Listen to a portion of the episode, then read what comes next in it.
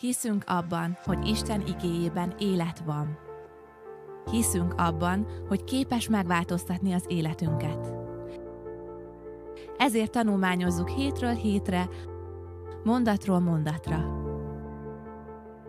Hiszünk abban, hogy ha jobban megismerjük a Bibliát, azzal jobban megismerjük a szerzőjét, Istent. Kapcsolódj be hozzánk, és ismerd meg velünk együtt a Bibliát.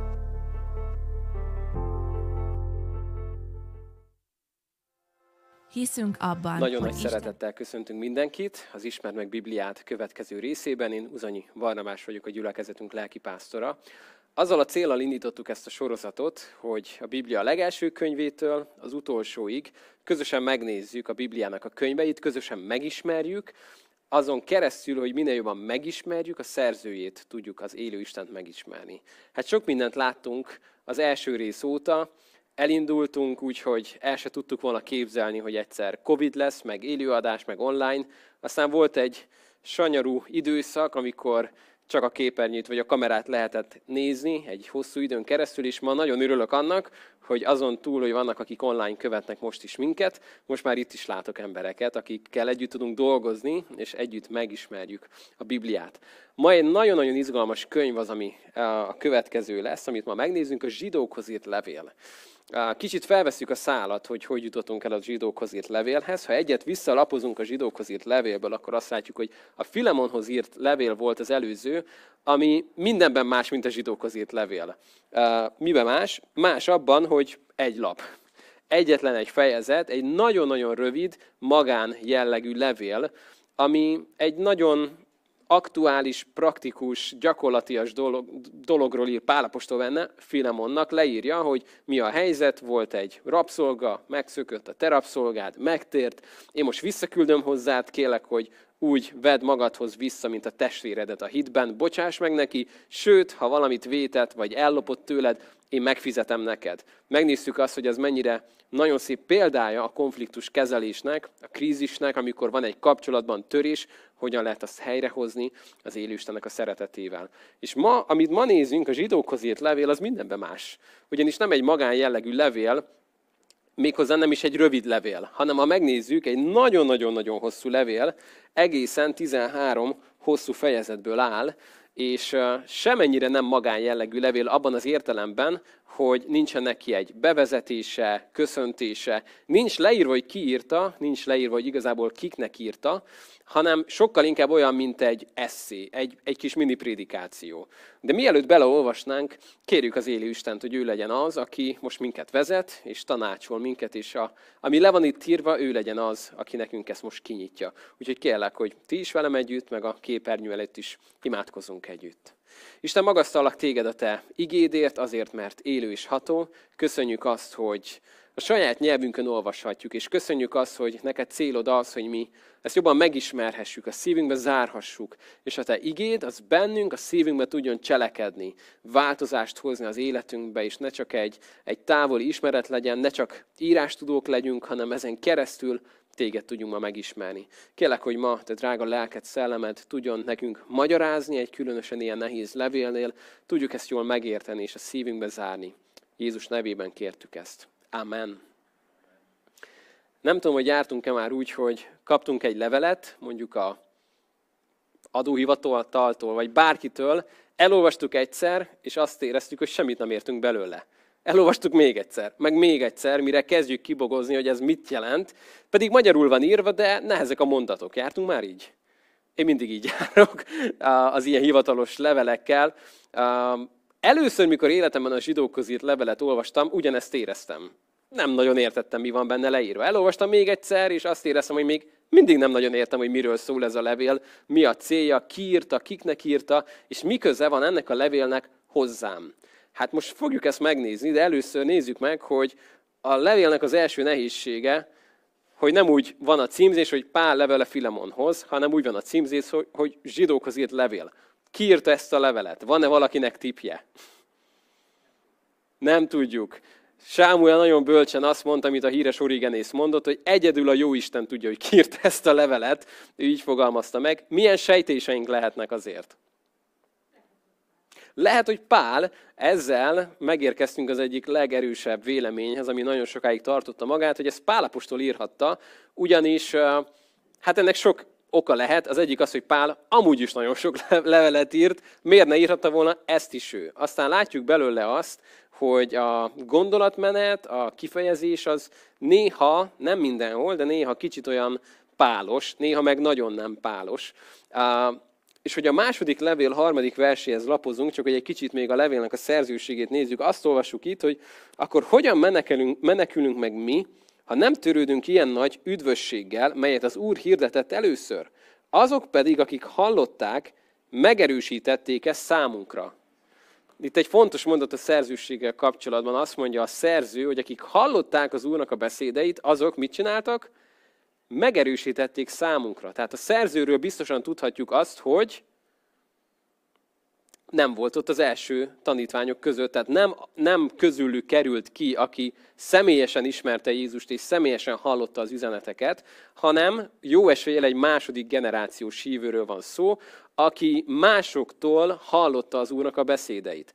Akik azt mondják, hogy nem Pál írta ezt a levelet, azok pont ezt a verset is szokták hozni, hogy hát itt úgy látszik, hogy ez az ember másokon keresztül kapta a kijelentéseket, az Istennek a, a beszédét, Pál pedig elég sokszor leszögezi a Galatáknál is, hogy ő nem emberektől vette, hanem Hát az Istentől kapta tőle, kapta ezt a kinyilatkoztatást, stb. stb. Tehát itt aztán egymásnak ugrottak már a teológusok az elmúlt 2000 évben. Sok minden elhangzott még, hogyha nem Pál írta, mert akik mondjuk cáfolják, hogy nem Pál írta, arra is szoktak utalni, hogy nagyon-nagyon-nagyon sok ószövetségi utalás van, és mindegyik úgy néz ki, hogy a Septuaginta fordításból merít, és onnan hozza az idézeteket, ez pedig nagyon messze áll Páltól. Ő pont a másik oldalt szokta, sok inkább a Héber fordításból idéz, de akkor mondjuk azt, hogy nem tudjuk. Kik merülhetnek még fel? Hogyha nem Pál, akkor kiírhatta még vajon ezt a levelet? Nem fogunk itt sokáig időzni a levél szerzőjénél, de azért még valaki. Barnabás, köszönöm, Barnabás. Nekem nagyon szimpatikus az, hogy a Barnabás írta volna. Azért esik néha rá a választás, mert mivel Pálnak úgymond a mentorátja volt, ezért nagyon közel állt Pálhoz, nagyon hasonló dolgokat taníthatott ő is, de ő egy második generációs hívőnek tökéletesen beleillik, aki lehet, hogy a görög nyelv, stb. stb. sokkal inkább közel áll hozzá.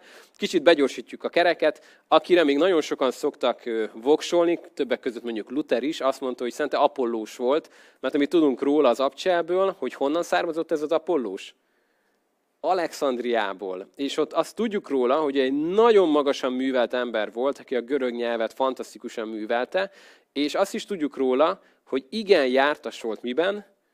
Az Ószövetségi írásokban. És, és azt elképesztő jól tudta bizonygatni, és mivel itt a levélnek egy nagyon nagy része az Ószövetségi írásokról szól, ezért Luther mellett én is, ha voksomat le kéne tegyen valóban, akkor Apollósra tenném.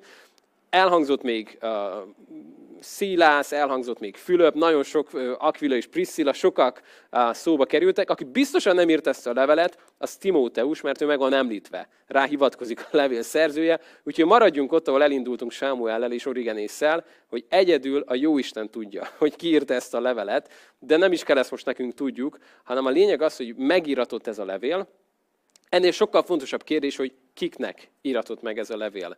Itt a címár egy kicsit segít nekünk, kiknek írták ezt a levelet? Zsidókhoz. Zsidókhoz írt levél, tehát zsidókhoz iratott, és ez nagyon fontos megértenünk, ez az egyik legfontosabb dolog, hogy megértsük a levél kapcsán, hogy mikor és kiknek, milyen körülmények között van megírva ez a levél mivel még úgy utal az áldozati rendszerre, hogy ez egy működő dolog, ahol a papok rendszeresen mutatják be az áldozatokat, ezért tudhatjuk, hogy mielőtt iratott ez a levél, 70 előtt, amikor még a templom ugye nem volt lerombolva. Tehát valószínűleg ilyen 60-as évek körül íródhatott ez a levél, amikor viszont már egy nagyon erőteljes keresztény üldözés elindult. Tehát még a templomot nem rombolták le a rómaiak, de a keresztény üldözés már nagyon erősen ment, és olyan zsidóknak íródott ez a levél elsősorban, majd látni fogjuk a tartalmát is, akik hitre jutottak Jézusban, megismerték Jézusban a messiást, rájöttek, hogy ő, ő nem csak egy próféta, nem csak egy tanító, hanem ennél sokkal több. Eljutottak valahova, de amikor látták a szenvedéseket, látták az üldöztetéseket, mindazt, ami azzal jár, hogy a valaki kereszténynek vallja magát, akkor mit csináltak? Egy kicsit próbáltak hátralépni ebből. És azt mondták, hogy mi lenne, ha Jézus inkább csak egy próféta maradna számunkra, akit nagyon tisztelünk, aki, aki nekünk nagyon magasra van emelve, mint a próféták, vagy mint az angyalok, vagy mint, mint az ároni papság. Olyan magasra emeljük Jézust, de ne valljuk az Isten fiának, mert azért minket megölnek. Azért minket megölnek. Úgyhogy ne mondjuk ezt, ne tagadjuk meg teljesen, csak egy kicsit lépjünk hátrébb, és ezt megtesszük, megmentjük az életünket. Ugyanis ebben a korban, hogyha valaki kereszténynek vallotta magát, és azt vallotta, hogy Jézus Krisztus az élő Isten fia, akkor ezt üldözték. A judaizmust itt nem üldözték, tehát hogyha csak azt vallotta, hogy egy, egy hűséges, mondjuk túl buzgó zsidó, azzal semmi baj nincs. És amikor ezzel szembesültek, hogyha te keresztény lettél, elveszítetted a munkahelyedet, jó eséllyel lehet, hogy a házadat is, a családod jó eséllyel kitagadott, veszélybe kerültél, lelki bántalmazás, fizikai bántalmazás, bocsánat, amikor ezt látták az első keresztények, akkor felmerült bennük az, hogy lépjünk hátra egy kicsit. Legyen ez egy, ez egy óvatos játék, ne halljunk meg azért, ha nem muszáj, ezért az üzenetért, ezért a Jézusért. Na és ekkor íratott a zsidókhoz írt levél egy nagyon konkrét céllal, hogy bemutassa a zsidóknak, hogy Jézus kicsoda. Hogy azért is írtuk ki ma ezt a Facebookra, meg mindenhova, hogy jó, jobb Jézus. És végig fog menni azon, hogy vannak angyalok, vannak proféták, van Mózes, van Melkisédek, van az Ároni papság, ezek mind itt vannak, és hol van Jézus? Az egésznek a tetején. Sokkal magasabban, mint bármi más. És amikor, amikor a keresztényeket üldözték, és a rómaiak, vagy épp a zsidók azt nézték, hogy mire cseréltétek le ti az eddigi vallásotokat. Hát itt van a templomnak a teljes dicsősége. Itt van az áldozati rendszer. Minden csupa arany is. Mi van nektek? Egy üres szoba, kis asztalka, rajta egy kenyér, bor, erre. Erre cseréltétek le ezt a dicsőséget, az Ószövetségnek a dicsőségét, a törvénynek a dicsőségét. És azon fog végigmenni a zsidókhoz írt levélnek a szerzője, hogy az egész templom, a törvény, a templomnak a berendezése, az áldozati rendszer, az mind csak az előképe annak, amit Jézus megcsinált. És, és arról fog szólni, hogy míg a főpapok, meg a papok, meg mindenki, akik mutatják be az áldozatot, újra és újra mutatják be az áldozatokat, sőt, mielőtt a népért áldozatot mutatnak be, mit kell először tenniük? Saját magukért mutatnak be áldozatot, mert ők is esendő, bűnös emberek, addig Jézus, és itt lesz a levélnek a csúcsa, egyetlen áldozatával örökre tökéletessé tette a megszentelteket. És ide fog eljutni a zsidó közét levél, hogy Jézus egyetlen áldozatával az egésznek a tetején van. De mielőtt ide eljutnánk, kezdjük a levélnek az elejénél. 13 fejezet, úgyhogy nem szeretnénk most itt lenni holnap délelőttig, pedig lehetnénk. Úgyhogy minden fejezetből egy-egy kis részt fogunk csak megnézni és kiragadni, hogy egy kicsit lássuk az egész levélnek az üzenetét, de ugye már többször beszéltünk itt, ennek az ismer meg Bibliának nem az a célja, hogy minden egyes mondatot elolvasunk minden egyes levélből, könyvből, hanem hogy kicsit inkább legyen egy rálátásunk az egész levélre, az egész könyvre, hogy amikor otthon olvasgatjuk, akkor sokkal jobban tudjuk megérteni. Szóval első fejezet, első verse, semmilyen köszöntés, semmilyen klasszikus levélindítás, hanem egyből a közepébe vág a szerző, Miután régen sokszor és sokféleképpen szólt Isten az atyákhoz, a proféták által, ezekben a végső időkben a fiú által szólt hozzánk, akit örökösévé tett mindennek, aki által a világot teremtette. Ez a kezdő mondat már annyira telve van üzenettel, hogy akár haza is mehetnénk, mert azt mondja a zsidó közét levél, hogy régen sokszor, sokféleképpen szólt az Isten, most hogy szól az Isten, hogy beszélt? A fiú által. Egyszer valaki, egy kisgyerek úgy fogalmazta meg, hogy neki azért a karácsony a kedvenc ünnepe, mert Jézusba minden benne van, amit Isten el akart mondani. Ránéz Jézusra, és mindent ért. És ennyire tökéletesen megfogalmazta itt a Biblia, hogy Isten most, az Atya, a fiunk keresztül szól hozzánk. Ezért tud Jézus olyat mondani, hogy annyi ideje veletek vagyok. Amikor kérték, hogy mutasd meg az atyát, és elég lesz, mit mondott? Aki engem lát, az látta, látja az atyát. És hogyha látod Jézust, akkor látod, hogy milyen az Isten valójában. És erről beszélnek az apostolok később János levelében is, hogy amit megismertünk, amit megtapintottunk, amit mi magunk hallottunk, az Isten igéről, azt hirdetjük. Mert itt volt, közöttünk lakott, testélet, és láthattuk az ő dicsőségét, mint az Atya egyszülöttjének dicsőségét. Telve, kegyelemmel, igazsággal, de nem, nem megyünk át más levelekhez, most maradjunk itt a zsidó közét levélnél. És arról beszél már az első résznél, ő Isten dicsőségének a kisugárzása, lényének képmása, aki hatalmas szavával hordozza a mindenséget, aki miután minket bűneinktől megtisztított, a mennyei felség jobbjára ült. Annyival feljebb való az angyaloknál, amennyivel különb nevet örökölt náluk. És itt az első fejezetet most nem fogjuk felolvasni. Az első fejezet témája, hogy Jézus nagyobb, mint az, mint az angyalok. És ha megnézzük, nagyon sok idézetet fogunk látni, elég sok Zsoltárok könyvből való idézet, proféciák, amik mind arról szólnak, hogy bemutassa azt, hogy hol vannak az angyalok egy nagyon magas pozícióba, és hol van Jézus. Hogy ő olyanokat kapott az Istentől, az Atyától, olyan kijelentéseket, olyan, olyan uh, megnyilvánulásokat, amiket senki más az angyalok közül. Úgyhogy, ha valaki azt mondta volna, hogy Jézus csupán egy az angyalok közül, akkor az első fejezet egyből azt mondja, hogy nem. Nem, nem, nem. Jézus nem egy angyal.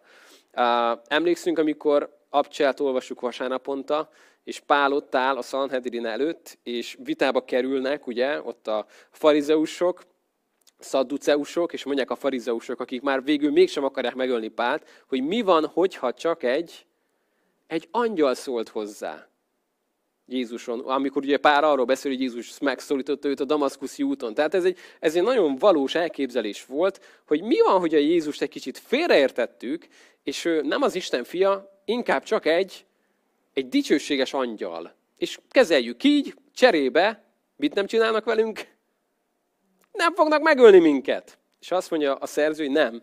Az angyalok itt vannak, Jézus meg itt van mikor most azt gondolnánk, hogy ez mennyire távol áll ez a téma mai embertől, elképesztő sok emberrel beszélgettem arról, hogy Jézus fantasztikus, csodálatos, varázslatosan jók a tanításai, de azért azt már csak nem mondjuk, hogy ő Isten. Hát azért oda nem menjünk el. Ő egy nagyon jó erkölcsi tanító, egy fantasztikus elme volt, aki közöttünk lakott, és, és bár lenne még ilyen a földön, és nagyon jókat mond, de azért azt nem mondjuk már, hogy ő Isten. Szóval ez, ez nem szűnt meg, ez az elképzelés, hogy Jézus rakjuk egy kicsit hátrébb. A Arabisztikán, amikor tanultam, bejött egy keresztény püspök Afrikából, aki azt mondta, hogy ő azt javasolná, ott volt nagyon sok több muszlim professzor is, hogy ő azt javasolja, hogy keressük meg a közös gyökereket, a, a közös kapcsolatot, a kereszténység és az iszlám között, és rakjuk háttérbe azokat a dolgokat, amiket minket elválasztanak, mint mondjuk Jézus személye. És mindenki fennállva tapsolt, hogy ez, ez remek, ez nagyon jó. Tehát látjuk azt, hogy ma vannak ilyen törekvések. Hívják ezt ma mondjuk kriszlámnak, de hívják ezt ma akár egyszerű európai gondolkodásmódnak, hogy tanuljunk Jézustól, amit mondott, meg Buddhától, meg mindenkitől, de azért azt már nem mondjuk, hát felvilágosult emberek, nem mondjuk már ilyet, hogy Jézus az Isten fia, meg hogy vizen jár, meg stb. De itt arról beszél a levél, hogy de, ő nem egy angyal, ő nem akár kicsoda, hanem ennél sokkal magasabb. A második fejezetben kicsit tovább megy a levél szerző, és arról beszél, hogy Jézus a szenvedéseken át egy olyan dicsőségre jutott, ahova, ahova más nem. Azt mondja itt a ötödik verstől, mert nem angyalok uralma alá rendel, rendelte az eljövendő világot, melyről szólunk. Sőt, valahol valaki itt tett bizonyságot. Micsoda az ember, hogy gondolsz rá? Vagy az embernek fia, hogy gondod van rá? Rövid időre kisebbé tetted őt az angyaloknál, dicsőséggel és méltósággal koronáztad meg. Mindent a lába alá vetettél. És így folytatja, ha ugyanis mindent alávetett neki, akkor semmit sem hagyott, ami ne lenne neki alávetve. Most ugyan még nem lát, látjuk, hogy minden uralma alatt áll, azt azonban látjuk, hogy az a Jézus, aki rövid időre kisebb élet az angyaloknál, a halál elszenvedése miatt dicsőséggel és tisztességgel koronáztatott meg, hiszen ő Isten kegyelméből mindenkiért megízlelte a halált. És itt az utolsó versennek a fejezetnek, mivel maga is kísértés szenvedett, segíteni tud azokon, akik kísértésbe esnek. Megint egy nagyon fontos mondat a zsidókhoz írt levélből. Arról beszél itt a szerző, akárki is legyen, de végső soron az Isten, hogy Jézus azzal, hogy megalázta magát, és a Filippiből ismerve azt, hogy emberekhez lett hasonlóvá, szolgai formát vett fel, magatartásában is embernek bizonyult, ez nekünk azért fantasztikusan nagy örömhír, mert ő maga, aki kísért és szenvedett mindenben, de nem védkezett, amikor te meg én kísértésekben vagyunk, akkor mit tud tenni? Felnézünk Jézusra, aki megért minket. Mert ő maga is, azt olvassuk, mivel maga is kísért és szenvedett, segíteni tud azokon, akik kísértésbe esnek. Amikor mondjuk, nem tudom, mész az autópályán, és kapsz egy defektet, és ül melletted valaki, aki életében nem cserélt még kereket, és soha nem kapott defektet, az nem a, az nem a legnagyobb segítség. Ha valaki ül melletted, aki rengetegszer kapott defektet, de még egyszer se tudta kicserélni a kereket, az se segítség. Ha olyan valaki ül melletted, aki kapott defektet, és könnyen kicseréli a kereket, az már valami. Tehát az, hogy te is, meg én is kísértésben esünk, ez egy természetes dolog. Ha mindig elbukunk benne, az nem a legjobb dolog. Ha van valaki mellettünk, aki kísértéseket él át, és tudja azt, hogy hogyan ne bukjon el, mert Jézusról azt olvassuk, hogy kísértés szenvedett mindenben, de nem védkezett, kiállta a próbát, ezért tud nekünk segíteni. Egyik részről tudja, hogy mi a győzelem kulcsa, és tud segíteni, másik részről viszont tudja, hogy milyen a kísértés, és nem úgy néz ránk, hogy hát el nem tudom képzelni, hogy milyen lehet. Így éreztem magam, amikor a szülőszobán ültem, vagy álltam, vagy nem tudom, fogtam Magdi kezét mind a háromszor eddig életembe, hogy néztem rá, és őszintén annyit tudtam csak mondani, hogy úgy látszik, hogy ez nagyon fáj. Ezzel a mondattal nem sokat segítettem neki egyszer se, de férfiként csak annyit tudtam mondani, hogy én úgy látom rajtad, hogy ez most neked nagyon fáj. Nem tudom, hogy milyen érzés szülni, soha nem fogom megtudni. És amikor mondjuk ott voltak a, a, a kisegítők, vagy hogy hívjuk, ezt már nem is tudom, na, szülésznő, köszönöm kisegítők, tehát szülésznő ott volt, akinek szintén van egy jó néhány gyermeke, ő egész máshogy tudott beszélni a feleségemmel, aki azt mondta, hogy semmi gond, különösen az első szülésnél, amikor elmondta, hogy most ez van, most ez a rész jön, én is tudom, milyen volt, túl leszünk ezen, én megnéztem rá, hogy itt a kezem szorítsa, de más nem tudok mondani, mert el nem tudom képzelni, mit élsz át. És azt mondja a Biblia, hogy Jézus kísértés szenvedett mindenben, de nem bukott el. Ezért tudja azt, hogy milyen helyzetben vagy, és tudja a megoldást is neked. Menjünk tovább a harmadik fejezetnél, mivel zsidókhoz beszél ez a levél, nem lehet kihagyni kicsodát. Nézzük a címet, Krisztus feljebb való Mózesnél. Arról fog beszélni, hogy Mózes hű volt a saját úgymond házánál, de azt mondja, Ötödik vers, Mózes is hű volt ugyanaz ő egész házában, mint szolga. Bizonyságául annak, amit hirdetnie kellett. Na de itt jön a lényeg. Krisztus azonban, mint fiú, hű a maga házához. Az ő háza mi vagyunk, a bizalmat és a reménység dicsekedését mindvégig szilárdan megtartjuk. És kicsit előhozza majd a zsidóságnak a történetét, a, a kemény megkeményedésnek a történetét, hogy ez ma ugyanúgy üzenet, hogy ma, ha az ő hangját halljátok, ne keményítsétek meg a szíveteket, Szóval arról beszél, hogy itt van Mózes, akit Isten nagyon magasan használt, de Jézus Mózesnél feljebb való. És e- ezek a mondatok azok, amik, amiket nem tudtak befogadni a zsidó fülek. Gondoljunk csak a János 8-ra, mikor Jézus vitatkozik egy elég hosszút a farizeusokkal, és a végén azt mondják neki, mikor Ábrahámról beszél, hogy 30 éves se vagy, hát hogy tudnál te Ábrahámról? És azt mondja, mielőtt Ábrahám lett volna, én vagyok. Mit csináltak a zsidók? Megtapsolták. Köveket ragadtak, hogy megkövezzék. Mert hogy lehet, tehát sok mindent szíthatsz ebben a korban, de ha Mózes vagy Ábrahám ellen beszéltél, akkor véged van. És Jézus azt mondja, hogy mielőtt Ábrahám lett volna, én vagyok. Ego eimi, vagyok, aki vagyok. És itt is azt látjuk, hogy itt van Mózes, senki se vonta kétségbe, hogy kicsoda Mózes. Hát ő a Mózes, és azt mondja, hogy Mózes hű volt, na de Jézus sokkal nagyobb dolgot tett, amikor fiúként volt hű. És utána negyedik fejezetben, csak hogy sikerüljön lépést tartsunk, és eljussunk még a 13-ashoz is, innen is hadd emeljek ki két igét, amikor arról beszél Isten népének a nyugalmáról, hogy abba, abba még be kell jönni az egyháznak, ebbe a nyugalomba, Jézuson keresztül. És arról beszél a 12. vers, hogy az Isten igéje az élő és ható, Élesebb minden kétérű kardnál, áthatol az elme és a lélek, az izületek és a velük szétválásáig, és megítéli a szív gondolatait és szándékait. Nincsen olyan teremtmény, amely rejtve volna előtte, sőt, mindenki mezítelen és fedetlen az ő szem előtt. Neki kell majd számot adnunk. Mivel tehát nagy főpapunk van, és innentől kezdve bejön ez a szó, ami az egyik legfontosabb szó lesz, a főpap, aki áthatolt az egeken. Jézus az Isten fia ragaszkodjunk hitvallásunkhoz, mert nem olyan főpapunk van, aki ne tudna megindulni erőtlenségeinken, hanem olyan, aki hozzánk hasonlóan kísért és szenvedett mindenben, kivéve a bűnt. Járuljunk tehát bizalommal a kegyelem trónusához, hogy irgalmat nyerjünk, kegyelmet találjunk, amikor segítségre van szükségünk. Ha ezt nem egy zsidó ember olvassa, ennek a nagy részét nem fogja érteni. Nekünk is azért értelmezhető, ha ismerjük az Ószövetségi írásokat. Mi az, hogy főpap? Mi az, hogy kegyelemnek a trónusa? Mi, mik, mik ezek a kifejezések? De valamennyire, hogy követtük ezt az ismer meg Bibliát, akkor eljutottunk Mózes első könyvétől már idáig, úgyhogy van egy egész jó rálátásunk arra, hogy miről beszél itt.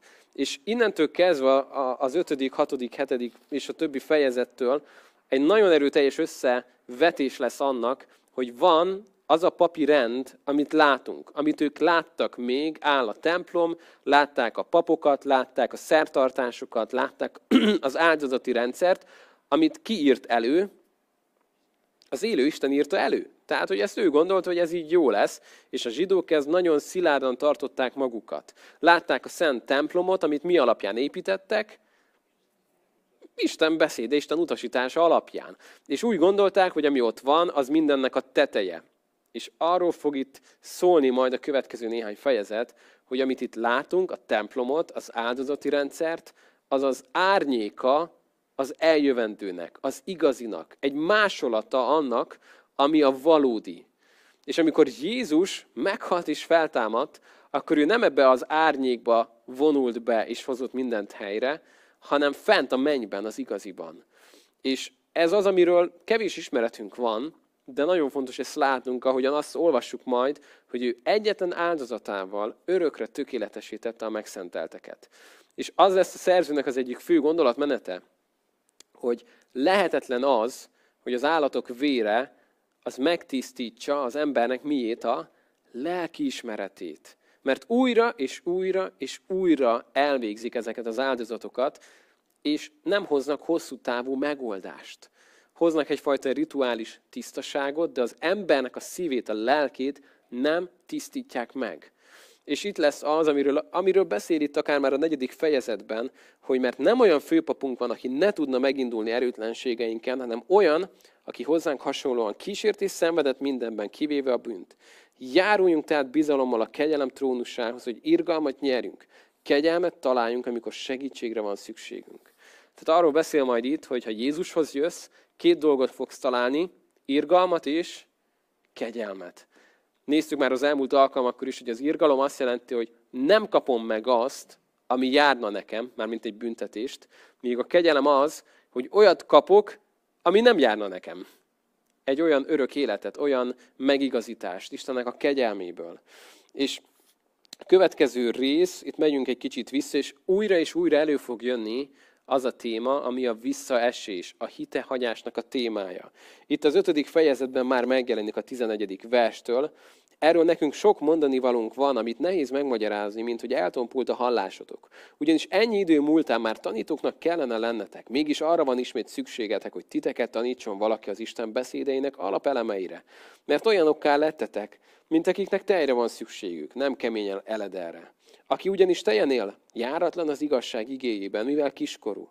Nagykorúaknak pedig kemény eledel való, mint akiknek érzék szervei a gyakorlat következtében már alkalmasak a jó és a rossz megkülönböztetésére.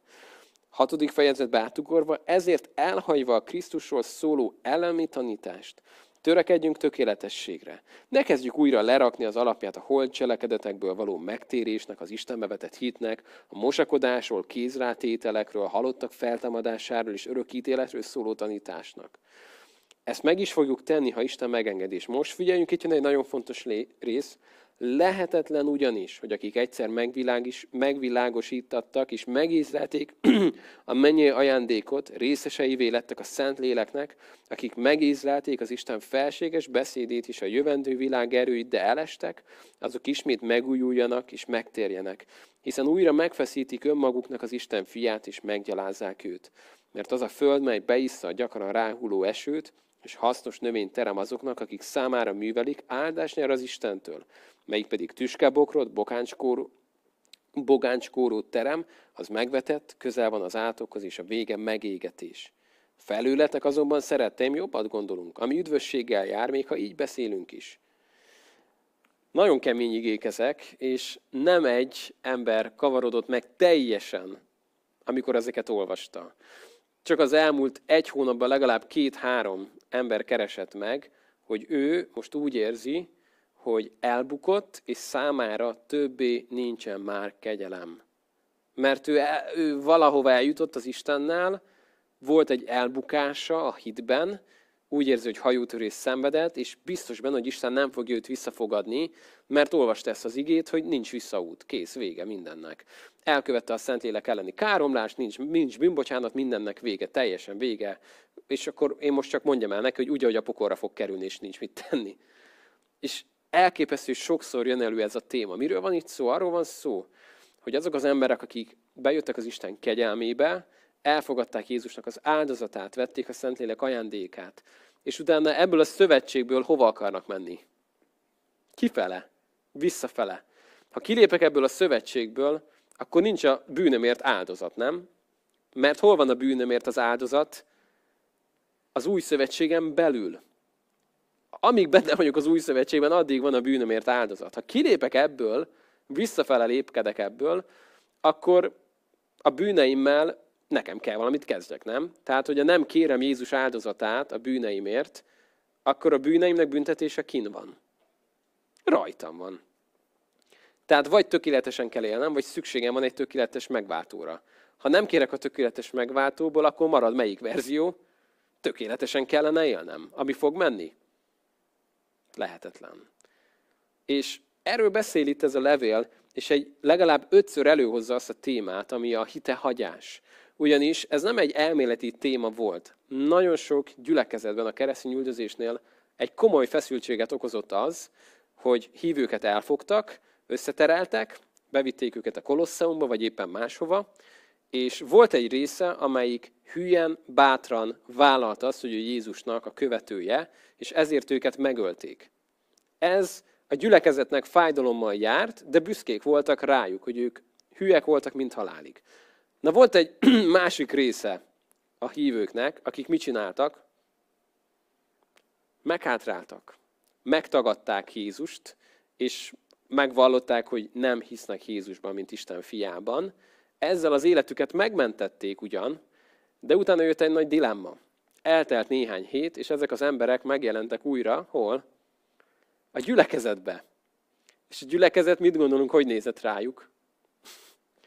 Hát elárulom, hogy nem a legnagyobb örömmel.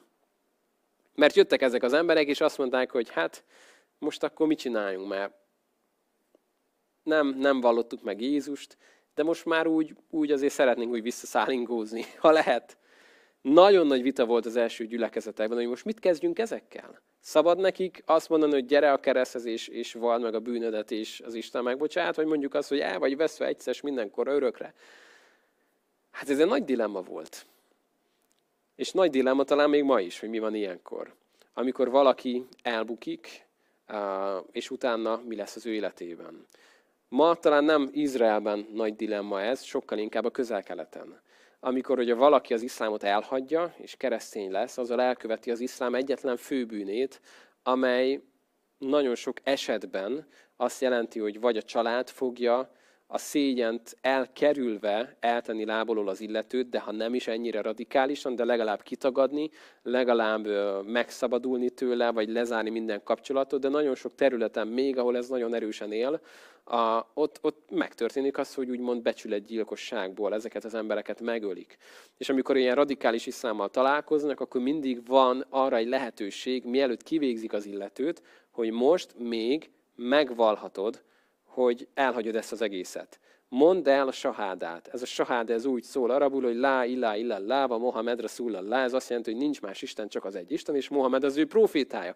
Ezt az egy mondatot elmondod, megölelünk, és mehetsz, mehetsz a dolgodra. Semmi probléma. Aki ezt a mondatot elmondja, az muszlim lesz. Úgyhogy ha ezt elmondod, semmi probléma. Arra barátaim is kérdezték tőlem, hogy el tudom mondani a sahádát arabul? Hát el tudom, elmondtam. Hát muszlim lettél? Elmondtad a sahádát. De én nem akarok muszlim. De elmondtad. Hát mostantól muszlim vagy. És ennyire egyszerű, hogyha ki akarnak végezni, elmondod ezt az egy mondatot, megmenekültél. És vannak azok a keresztények, akik, akik utolsó pillanatig hűek, és megvallják Krisztusban a hitüket, és az életükkel fizetnek ezért, de vannak azok, akik elbuknak. Megvallják a sahádát, és összetörnek, este hazamennek, az életük megmenekül, de úgy érzik magukat, mint Júdás, vagy mint legalább, mint Péter. Mi történik ilyenkor? Nagyon sokszor megtörténik az, hogy az ilyen emberek visszanak a gyülekezetbe, és hetekig, hónapokig csak sírnak, zokognak minden alkalmon. Mert érzik azt, hogy, hogy megtagadták Jézust. És nem tudják, hogy most van-e visszaút, hogy Isten kegyelme újra fel tudja őket emelni, vagy nem. És nagyon sokszor megtörténik, hogy Isten kegyelme újra felemeli őket. És ha mi hűtlenek vagyunk, ő, ő hű marad, mert magát meg nem tagadhatja. És ez egy nagyon nagy dilemma volt az első gyülekezetekben, hogy mi van ilyenkor. És elmondja ez a levél nagyon tisztán, hogy a kilépsz ebből a szövetségből, és, és nem vallod azt, aki Jézus Krisztus, akkor, akkor ki lesz a megváltót? Ha nem kérsz belőle, akkor magadat kell megváltsd, ami egy nagyon nehéz dolog. Mert azt nagyon tisztán látjuk az evangéliumokból, hogy a bűnünk büntetése Jézuson van. De Jézus azt is elmondta a farizósoknak többek között, hogy ha nem tértek meg, akkor mi marad rajtatok? Az Isten haragja marad rajtatok. Tehát Istennek van egy haragja az ember bűnéért ez, ez ma egy, egy nagyon népszerűtlen üzenet, és egyik tanítótól olvastam, és nagyon, nagyon kizökkentett, mikor olvastam ezt a mondatát, hogy ő csak a saját megyéjében, ahol szolgál, meg tud nevezni 5-10 olyan doktori képzéssel rendelkező prédikátor, teológust, aki el fogja mondani, hogy nincs Istennek haragja. Mert egy ilyen világban élünk, ahol ez egy nagyon szimpatikus üzenet. De a Biblia szerint Istennek van haragja, méghozzá nem kicsi és hogyha körülnézünk a világban, a rengeteg bűn, igazságtalanság, gonoszság, amit az ember felhalmozott, az nem eltűnt az éterben, Istennek van ezért egy haragja. Jézus Krisztusban, amikor te odajössz a kereszthez, akkor ez a harag, ez hol fog az életedre lesújtani a tied helyett? A kereszten. És Jézus magára vette a bűneink büntetését. És átkozott az, aki fán függ, mondja az ige róla. Jézus ezért volt átkozott, amikor a te és az én bűnömet felvitte a keresztre. De azt elmondta a farizósoknak, hogy ha nem tértek meg, akkor az Isten haragja rajtatok marad. Mert akkor számotokra az ítéletnapja az egy olyan számadás lesz, ahol nem Jézuson keresztül megyek az atyához, hanem kin keresztül? Saját magamon keresztül. Én nem szeretnék Isten előtt megállni saját magamon keresztül. Mert tudom azt, hogy egy bűnös ember vagyok magamtól. Hanem Jézus Krisztusról vetett hit által van nekem igazságom, mondja Pál a Filippiben. Nincsen saját igazságom a törvény alapján. És pont ezért mondja már azt a tesszalonikai gyülekezetnek Pál, hogy Isten titeket már nem haragra rendelt, hanem arra, hogy elnyerjétek az üdvösséget. És itt van az embernek a döntése, hogy melyik az Isten, vagy a saját utam. És mind a kettőnek úgy néz ki, megvan a vonzása. Mert megvolt a vonzása annak, hogy hátrébb lépjél, akkor, mikor nehéz kereszténynek lenni. Jézus nem erről beszél, mikor azt mondja, akár a magvető példázatában, hogy örömmel fogadják az igét, de amikor üldöztetés kell elszenvedni az igéért, akkor mit csinálnak? ők is hátralépnek, és nem hoz termést az ige az életükben. Vagy amikor arról beszél Jézus, hogy a, a világ gondja, megélhetés gondja, gazdaság csábítása megfojtja az igét az emberben. És ez egy nehéz üzenet, és most már nem fogunk minden egyes fejezetnél itt ennyit időzni, mert az időnk nagyon szalad, de csak hogy a végére érjünk. Nagyon fontos megértjük azt, hogy itt nem az üdvösség megszerzéséről beszélünk, mert az üdvösség hogyan van? Egyedül hit által egyedül hitáltal. elég sokat időszünk ennél a témának az Efézusi levélnél. Kegyelemből van üdvösségetek a hitáltal, nem tőletek van, Isten ajándéka ez, nem cselekedetekért, hogy senki se dicsekedjék. Ha bárki más mond, az nagyon rossz. Mert bármit teszek hozzá Jézus művéhez, az tévtanítás lesz. Szóval a kegyelem, az örök élet, az üdvösség, az ingyenesen van hitáltal. De a Krisztus követése, az mibe kerül? Az az egész életünkbe kerül. Ezzel nem üdvösséget szerzek, mert azt Isten szerzett a kereszten. De a Krisztus követése az az életedbe fog kerülni. És ennek van egy ára az életedben. Amikor Jézus uh, itt járt a Földön, elképesztő, amit csinált. A marketing vezetők a fegyüket fognák attól, ahogyan azt olvassuk, hogy végre Jézus sok ember kezdi el követni, Jézus megfordul, és mit mond nekik? Valami mézes madzagot? Azt mondja nekik, látja a nagy tömeget, aki én utánam akar jönni, az, az tagadja meg magát, vegye fel a keresztjét és kövessen engem. Aki meg akarja menteni az életét, el fogja veszíteni. Aki megtagadja én értem, és elveszíti én értem, és az evangéliumért, az örök életre megnyeri azt. A tanítványok szerintem fogták a fejüket. Jézus, elijeszted őket. Végre jönnek az emberek. Nem valami olyasmiről kéne beszélni, hogy aki én utánam akar jönni, az a legjobbat választotta. Ó, micsoda dicsőség lesz engem követni. Jézus arról beszél, ennek ára van. Ha engem akarsz követni, annak ára van. Mindennek ára van ezen a világon, nem? Hogyha valamit el szeretnél élni, valamibe az életedet beleteszed, az jár valamivel. És az örök élet ingyenes, de amikor Jézust akarod követni, ez az életedbe kerül. És ez a legjobb benne. Mert az életedet valamiért odadod.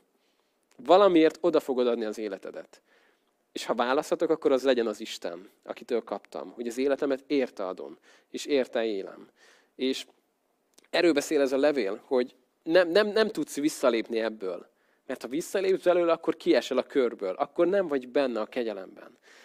Aztán kicsit csak tovább megyünk itt.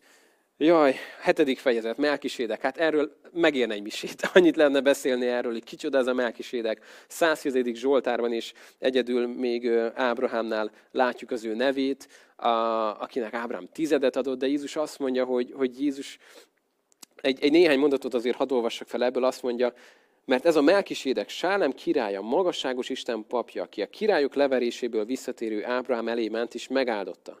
Ábrám pedig tizedet adott neki mindenéből. Melkisédek neve először ezt jelenti, igazság királya, aztán Sálem királya, vagyis békesség királya. Sem apja, sem anyja, sem nemzetsége, sem napjainak kezdete, sem életének vége nincs. De miután hasonlóvá lett az Isten fiához, pap marad örökké. De nézzétek, milyen nagy ember ő, akinek Ábrahám, a pátriarka tizedet adott a zsákmány legjavából.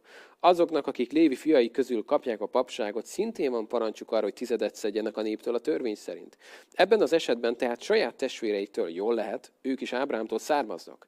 De az, aki nem közülük származott, tizedet vett Ábrahámtól, és megáldotta azt, aki az ígéretet kapta. Márpedig minden vitán felül nagyobb áldja meg a kisebbet. Itt halandó emberek szednek tizedet, ott pedig az, akiről bizonyságunk van, hogy él. És hogy úgy mondjam, Ábrám személyében a tizedet szedő Lévi is tizedet adott, mert már jelen volt ősében, mikor Melkisédekkel találkozott.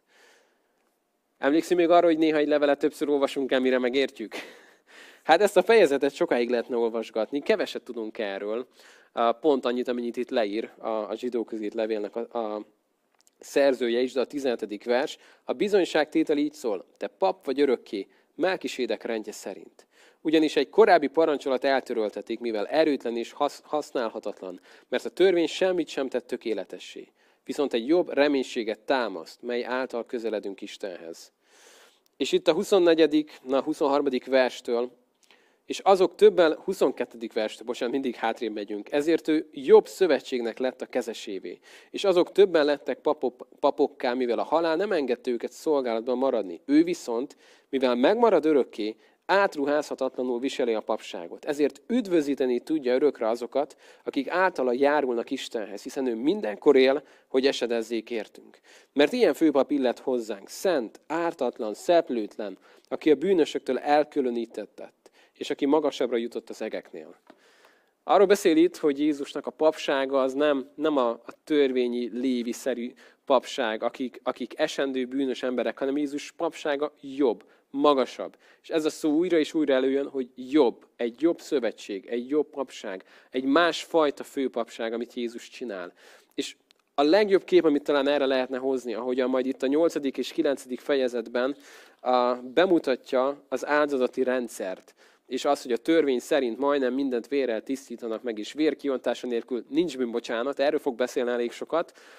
Talán az lenne a legjobb példa, amikor látjuk este a csillagokat fenn az égen, hogy milyen gyönyörűen ragyognak. Minél nagyobb a sötétség, annál jobban látjuk őket.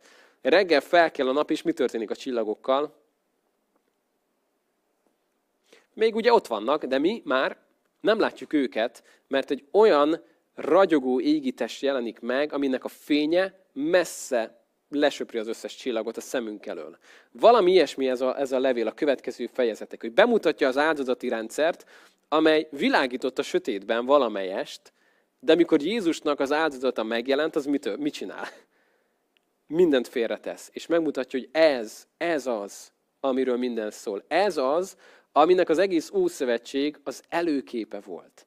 És amikor egy zsidó ember ezeket olvassa, és nagyon jól értelmezte, különösen azok, akik még az áldozati rendszert is ismerték és gyakorolták, és érti az előképeket, hogy mi a páska bárány, hogy amikor a, amikor a bárány vérét kellett festeni az ajtó félfára, hogy megmeneküljenek, hogy minden egyértelműen kiremutat az egész törvényben Jézus Krisztusra. És ezt mondja Pál egy másik leve, egy levelében, ha nem Pál írt ezt a levelet, hogy a, a, a törvény nekünk ugye pedagógusunk, oktatónk, segítőnk volt meddig? Jézus Krisztusig. Oda, hogy elvezessen minket. És erről beszél a tizedik fejezet, tizennegyedik vers, amit már többször mondtunk ma, egyetlen áldozattal örökre tökéletessé tette a megszentelteket. És erről ide, akart eljutni a levél szerzője, hogy megértsük azt, hogy Jézus áldozata nagyobb, Jézus papsága jobb és tökéletes. És amikor, a, amikor valaki egy, egy ószövetségi áldozatot akart bemutatni, és vitt egy bárányt magával, akkor ezt nagyon jól értették a zsidó emberek, hogy a pap mit csinált először, mikor megjött az ember a bárányjal, megvizsgálta a, a bárányt. Ez egy nagyon fontos dolog, hogy a bárány keret megvizsgálja, hogy milyen állapotban van megfelele, tökéletese. És erről beszél, hogy a mi életünkre nézve, Isten mikor ránk néz, akkor megvizsgálja az áldozatot értünk, aki kicsoda? Jézus Krisztus. És az milyen? Tökéletes, hibátlan, szeplőtlen, makulátlan. És amikor én Jézuson keresztül jövök az atyához, akkor ő ezt látja. Akkor is, amikor én milyen vagyok, gyenge, elbuktam, erőtlen vagyok, küzdködsz valamivel újra és újra, és jössz Jézusra, hogy Uram, van, meg tudsz nekem bocsátani, kélek, újra emelj fel, kélek, jöhetek vajon újra a kegyelem királyi székéhez, trónussához. És azt mondja a negyedik fejezetben, azt olvastuk, hogy ezért járuljatok bizalommal a kegyelem királyi székéhez. Gyertek bátran, mert van áldozat, érted és értem, Jézus Krisztus, aki egyetlen áldozatával örökre tökéletessé tette a megszentelteket. És aztán újra elő fogja venni egy kicsit annak a, a, a témáját, hogy a, a visszahátrálás a tizedik fejezetben újra érinti. A tizenegyedik fejezet pedig a levélnek az egyik legszebb része, amikor arról beszél, hogy a hit pedig a remélt dolgokban való bizalom és a nem látható dolgok létéről való meggyőződés. A Filemonhoz írt levél egyszerű volt. Ott volt egy fejezetünk egy órára. Itt, itt ilyen mondatokon kell, hogy túlmenjünk, és ne álljunk meg, ami borzasztó nehéz. Itt be fog nekünk mutatni egy csodálatos leírást a hithősökről. Arról, hogy az emberek a hiten keresztül hova jutottak el. De itt a hatodik versben van egy nagyon fontos mondat, hit nélkül senki sem lehet kedves Isten előtt, mert, mit mond, aki Istent keresi, annak hinnie kell, hogy ő van, és megjutalmazza azokat, akik őt keresik ez megint a levélnek egy, egy szívdobbanása, hogy hogyan jöhetsz az Istenhez? Hogyan keresheted őt? Hittel. Mert hit nélkül senki sem lehet kedves Isten előtt. Mert így működik, hogy hittel jössz az Istenhez, és aki őt hittel keresi, azt Isten megjutalmazza úgy, hogy megtalálja. És működik, mert a hiten keresztül oda jut. És amikor olvassuk a 11. fejezetet, hogy micsoda csodákat éltek át a hithősök, annyira hálás vagyok a 36. versért, mert ha csak a 35. lenne leírva, akkor borzasztó néha szerencsétleneknek éreznénk magunkat, hogy itt van a rengeteg hithő, és mi meg néha mennyire nehézségeket élünk át. 36. vers. Mások megszégyenítések, megkorbácsolások próbáját állták ki, sőt, még bilincseket, börtönt is. Megkövezték, megégették, szétfűrészelték, kardélre hányták őket, jók és kecskék bőrébe bújdostak nélkülözve, nyomorogva, gyötrődve, sínylődve azok, akikre nem volt méltó a világ. Bolyongtak pusztákban, hegyekben, barlangokban, föld szakadékaiban. És mindezeken, noha hitáltal elnyerték az írás jó bizonyságát, nem teljesült be az ígéret, mert Isten számukra valami különbről gondoskodott. És azt akarta, hogy ők ne nélkülünk jussanak el a teljességre. Nem hallottam még soha egyetlen bemerítkezésnél se ezeket az igéket felolvasni a friss megtérőknek, nem? Hogy hát legyen a bemerítés igűt, megkövezték, megégették, szétfűrészelték, kardéra hányták őket.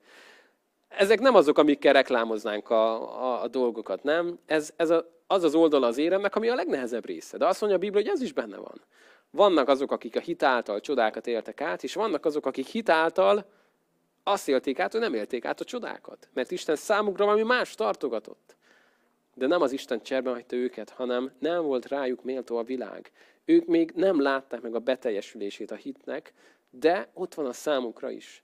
És aztán rátér a 12. fejezet, megint egy csodálatos vers, és megint nehéz lesz túlmenni, de arról beszél majd.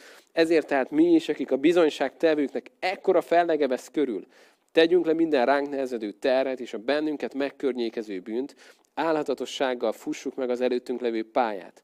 Nézzünk fel Jézusra, a hit szerzőjére és beteljesítőjére, aki az előtte levő öröm helyett a gyalázottal nem törődve vállalta a keresztet és az Isten trónjának jobbjára ült.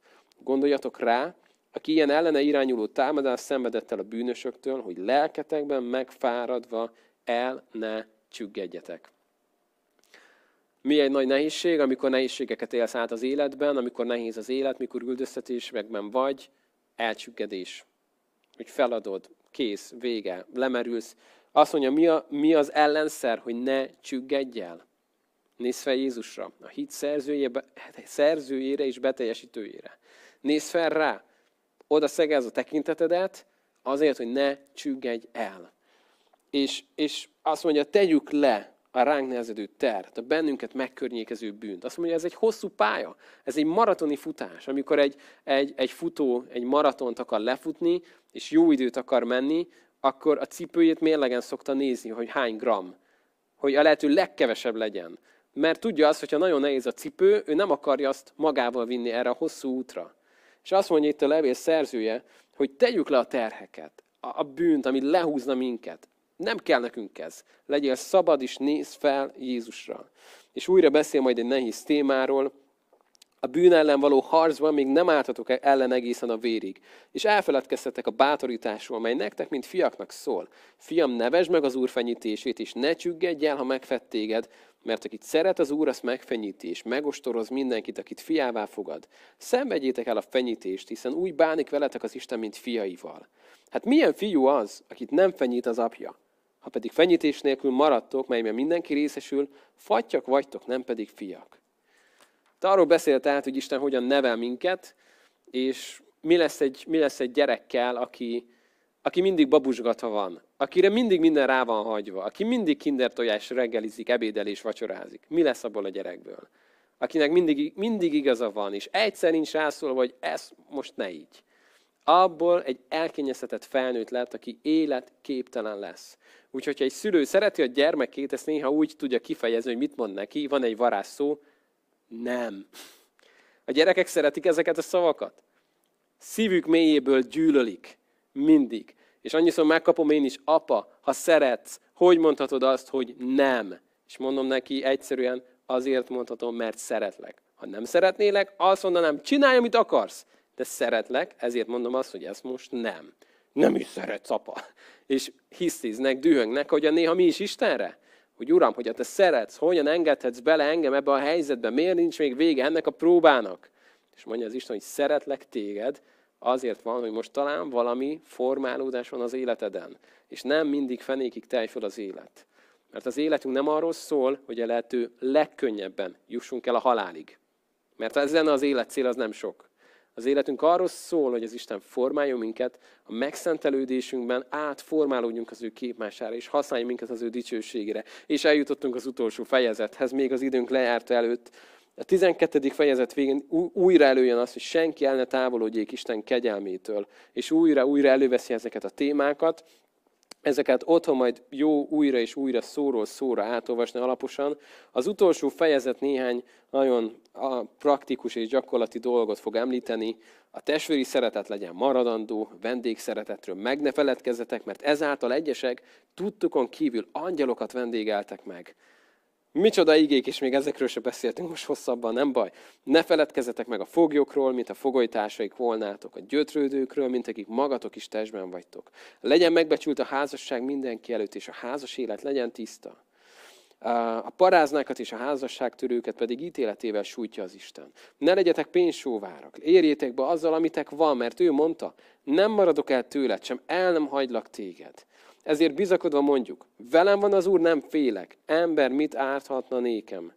Hát csak a 13. fejezet néhány mondata kitenne három év prédikációt. Ezeket egyesével alaposan megnéznénk. Nagyon sokat mondó mondatok. De csak hogy folytassam, azt mondja, ne feledkezzetek meg vezetőitekről, akik az Isten igét hirdették nektek. Figyeljetek életük végére, és kövessétek hitüket. Jézus Krisztus tegnap, ma és mindörökké ugyanaz elképesztő, hogyan a levél legvégére én el tudom képzelni, hogy maradt még egy nagyon pici hely ott a pergamen alján, vagy valahol, és kisbetűkkel még olyan mondatok kerültek ide, hogy, hogy fantasztikus.